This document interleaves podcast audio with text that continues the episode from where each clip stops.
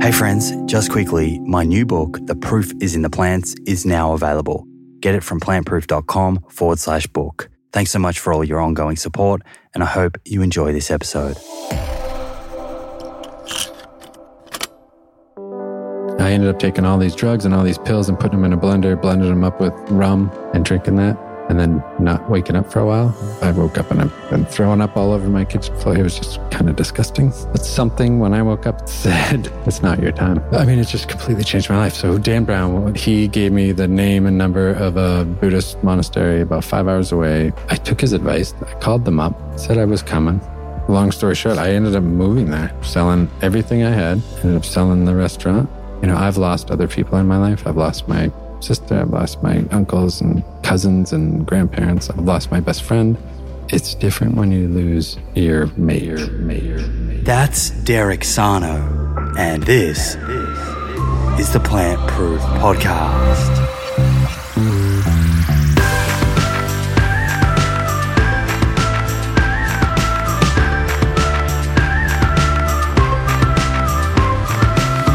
Hey, beautiful friends, welcome back to another episode. It's an absolute pleasure to be here with you. I hope that you've been keeping well. For new listeners, I'm Simon Hill, host of this show, nutritionist, physiotherapist, and author. Please do sit back, relax, and enjoy the episode.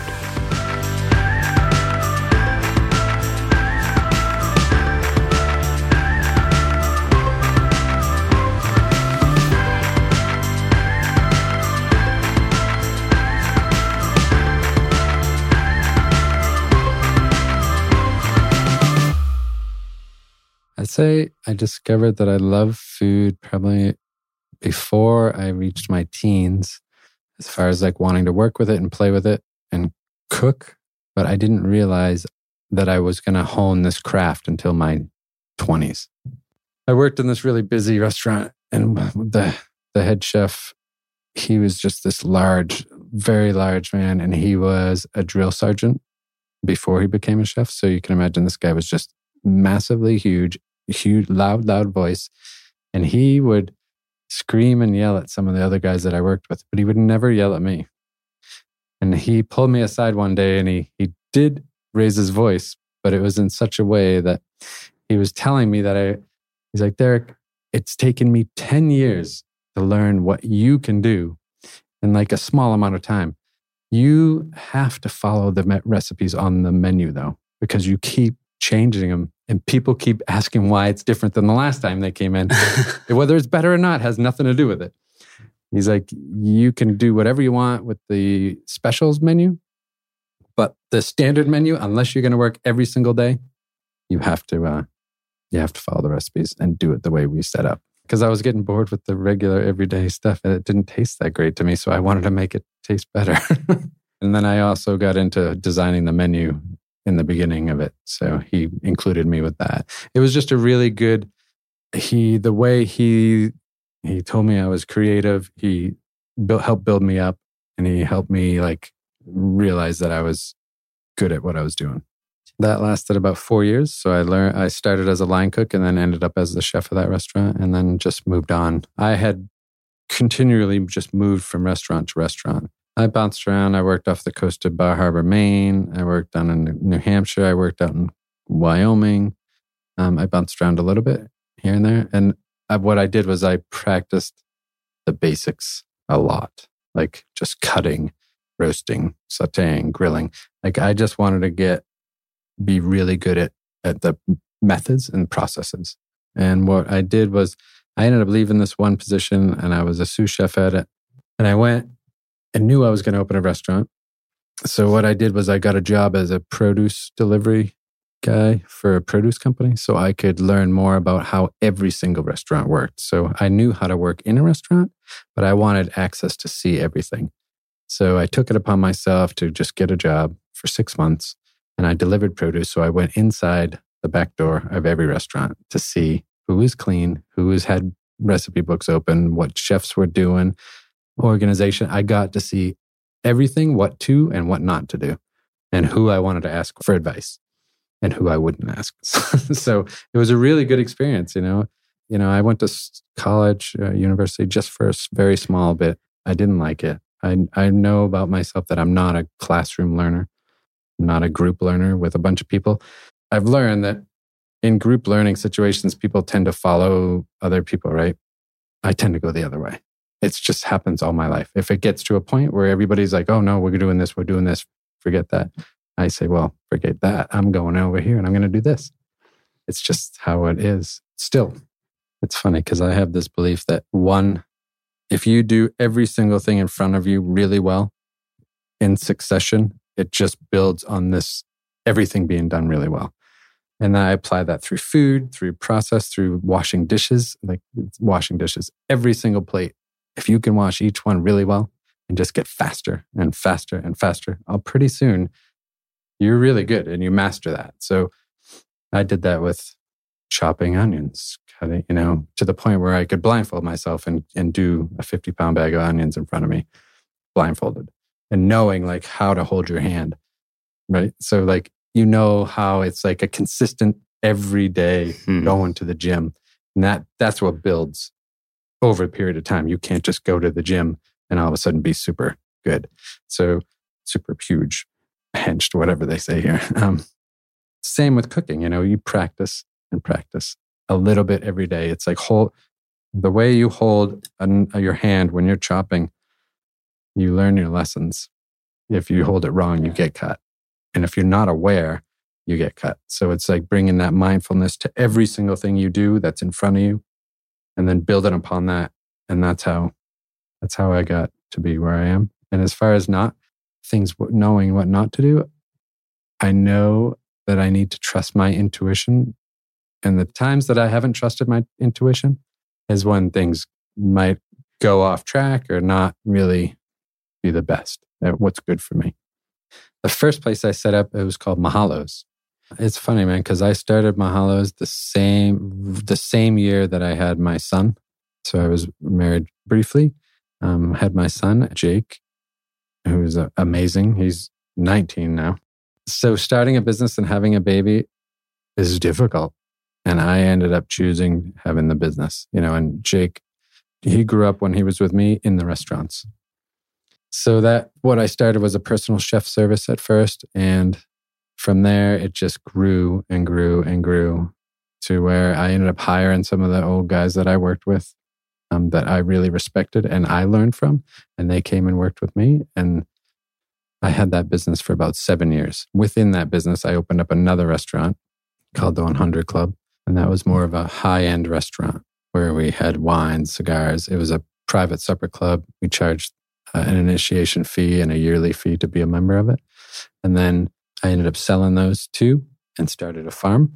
So I had a vegan organic farm. So there was no meat on it, no animal products. And it wasn't because I was vegan at the time. My brother was vegan, Chad. He's been vegan since he was in high school. The reason for the farm is I wanted to learn where everything I was cooking came from and how it got there and growing. So I had read a book called The Good Life um, by Helen and Scott Nearing. And they grew up and they, they were homesteaders from the 1920s and 30s.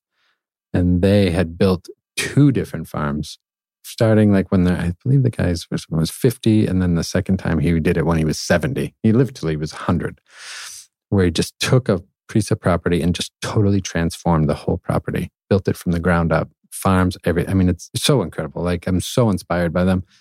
And they had their own way of health and there was no animal products. There was no animal eating. Every step of the way, I learned, and it kind of slowly sunk into me. It all started happening like like that in succession. I cooked a lot of meat. I was doing pig roasts. I was doing steaks. I considered vegetables a condiment and meat the focus. I think that's pretty much what most people do. During the farm, I think that was 2000, 2003, 2004. I had met who was going to be my fiance, Amanda. And she at the time was doing training horses and teaching horses how to do dressage. And I just started learning about all about this from her. She was an amazing um, model as well, super beautiful and super kind. And we got along really well. And we transitioned from that farm. I ended up opening another restaurant. And she helped, I, for the first time, like found somebody who could relate to me because I'm, I'm a little uh, some people think I'm a little crazy because I like work. Uh, you know, when people ask me, "Hey, what's your hobby?" Uh, cooking. And what do you do for work? Cook. So I consistently, I just am cooking like all the time for fun. Like it's just like that's what I do. If for some reason shit just comes through me and it goes through food and it's it's just weird. Yeah. It's I mean it's wonderful and weird.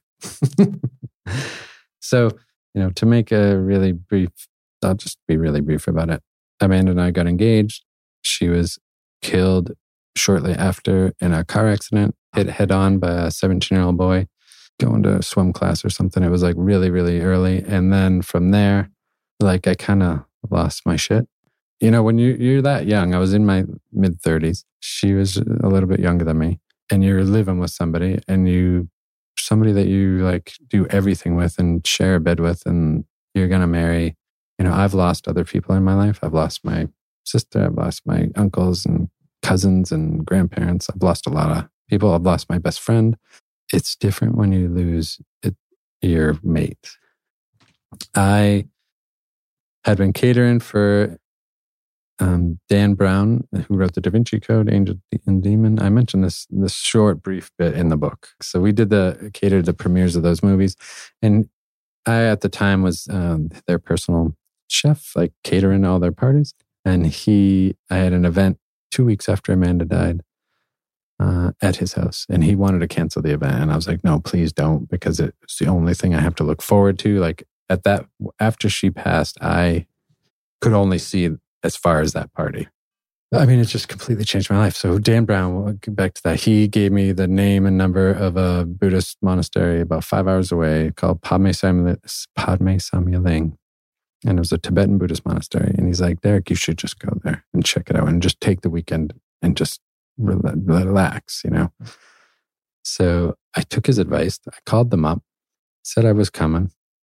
And they, I ended up going there for the weekend long story short, I ended up moving there. I ended up selling everything I had. Um, ended up selling the restaurant, the other restaurant, which was called Mizuna, to my partners there, and then just stayed there. And then I would come back once a month to. We had decided, me and uh, Amanda's family had decided to forgive the the boy that caused the accident because it was his fault, and to forgive him. So I, I came back to defend him so he wouldn't go to jail and through all the court. So my first public appearance in speaking to anybody was in a courtroom, which was very difficult, probably the most difficult in my life. Even the day that it happened, when she was hit, I was calling their house, you know, and the, I had visits from the police, like, I have to leave these people alone. Cause I was just calling, like, you know what you did? Do you know what you freaking did? um, you kind of ruined not only my life but families' lives around, you know. And so by going to the monastery, though, I I've already had been reading about compassion and Buddhism. And the thing is about Buddhism, right? In the beginning, when I first started studying it, it seems like it talks a lot about suffering. And I had to put the books down because I didn't understand the whole suffering part. Like it always talks about suffering and life is suffering, this is suffering. And I just didn't realize that it was just pointing out that that's the case. And it is true. Like a lot of life is suffering, a lot of life is happiness. And it's just like what the Tibetan teachers, the Khenpos, what they mainly taught me is like just be nice to people, be compassionate, like that, and cultivate compassion. And that takes practice.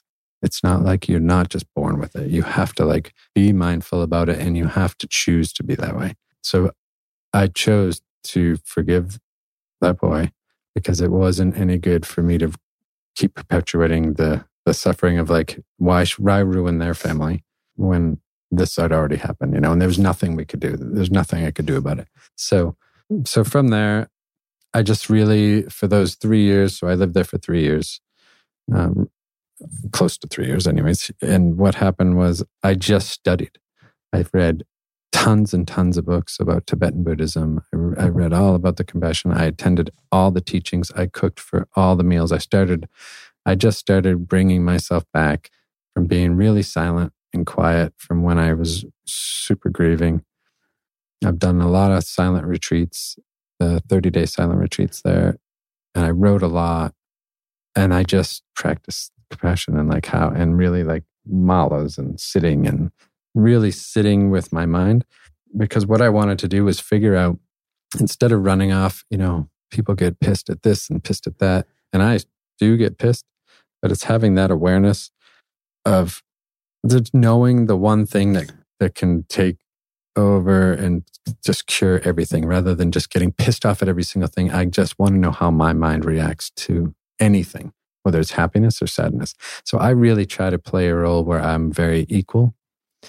Like some people, I'm not the best at receiving gifts because I don't show enough excitement, but I'm also, when shit happens, I'm not the one who freaks out. This is just learn from how my mind reacts and just sitting with it. And, and it's just, it's also given me a sense of confidence that it's okay. Everything at the end of the day is going to be okay. If somebody came and did something super negative, I don't have to react. Um, I do still react, and it takes me a while to like, oh, okay, remember what where you are, because you're always going, you know, and shit happens, and you kind of react instinctual. And I, I'm not always the best when I do that. So my best self comes when I have a moment to like reflect on it and think about it and the more and more I practice that, then the easier and easier it gets. So, how somebody, people ask me about meditating all the time. The best explanation I've heard is like when you sit and you quiet your mind and you know you can start recognizing your thoughts because you're not your thoughts. That space between one thought and another, that space when you're sitting and you're calm and you're peaceful starts to expand and that gap grows.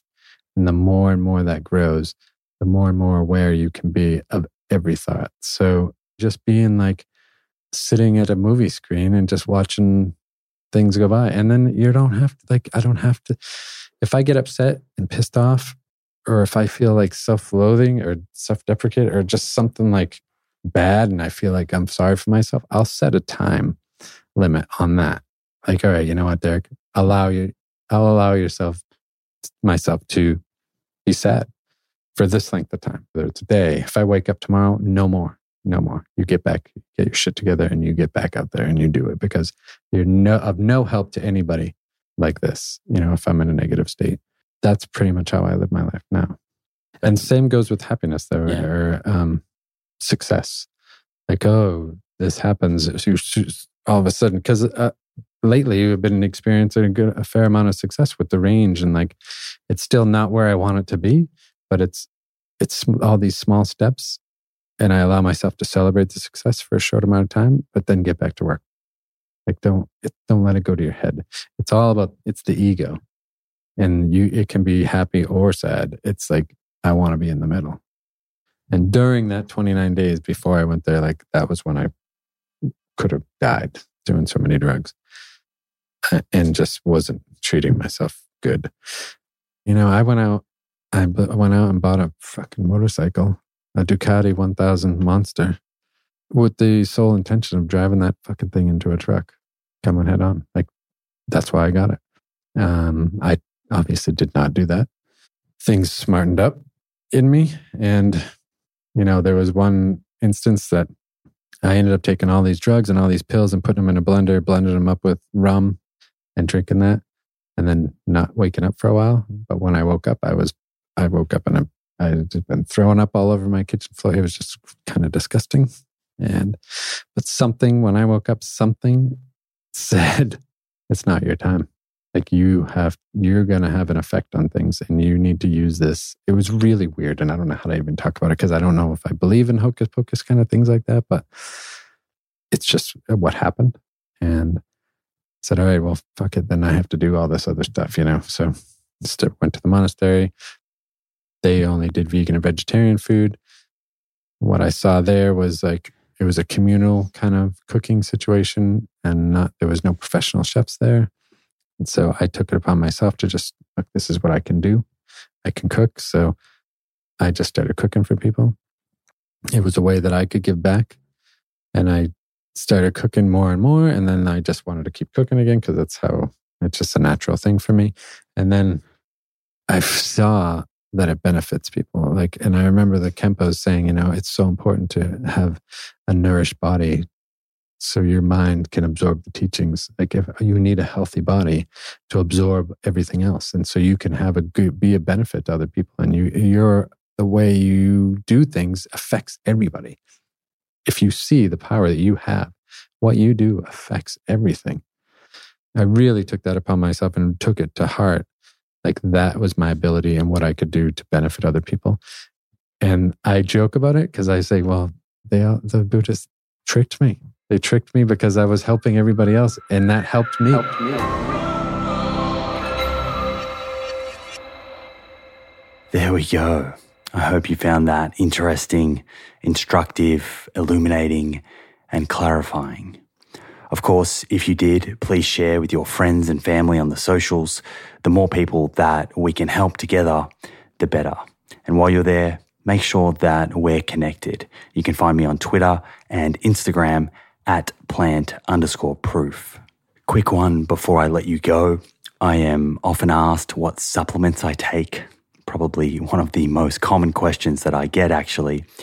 So I finally got around and created an in depth supplement guide, totally free, that you can download along with a bunch of other free guides at plantproof.com. Inside, it contains information about daily supplements for everyday wellness, along with performance supplements.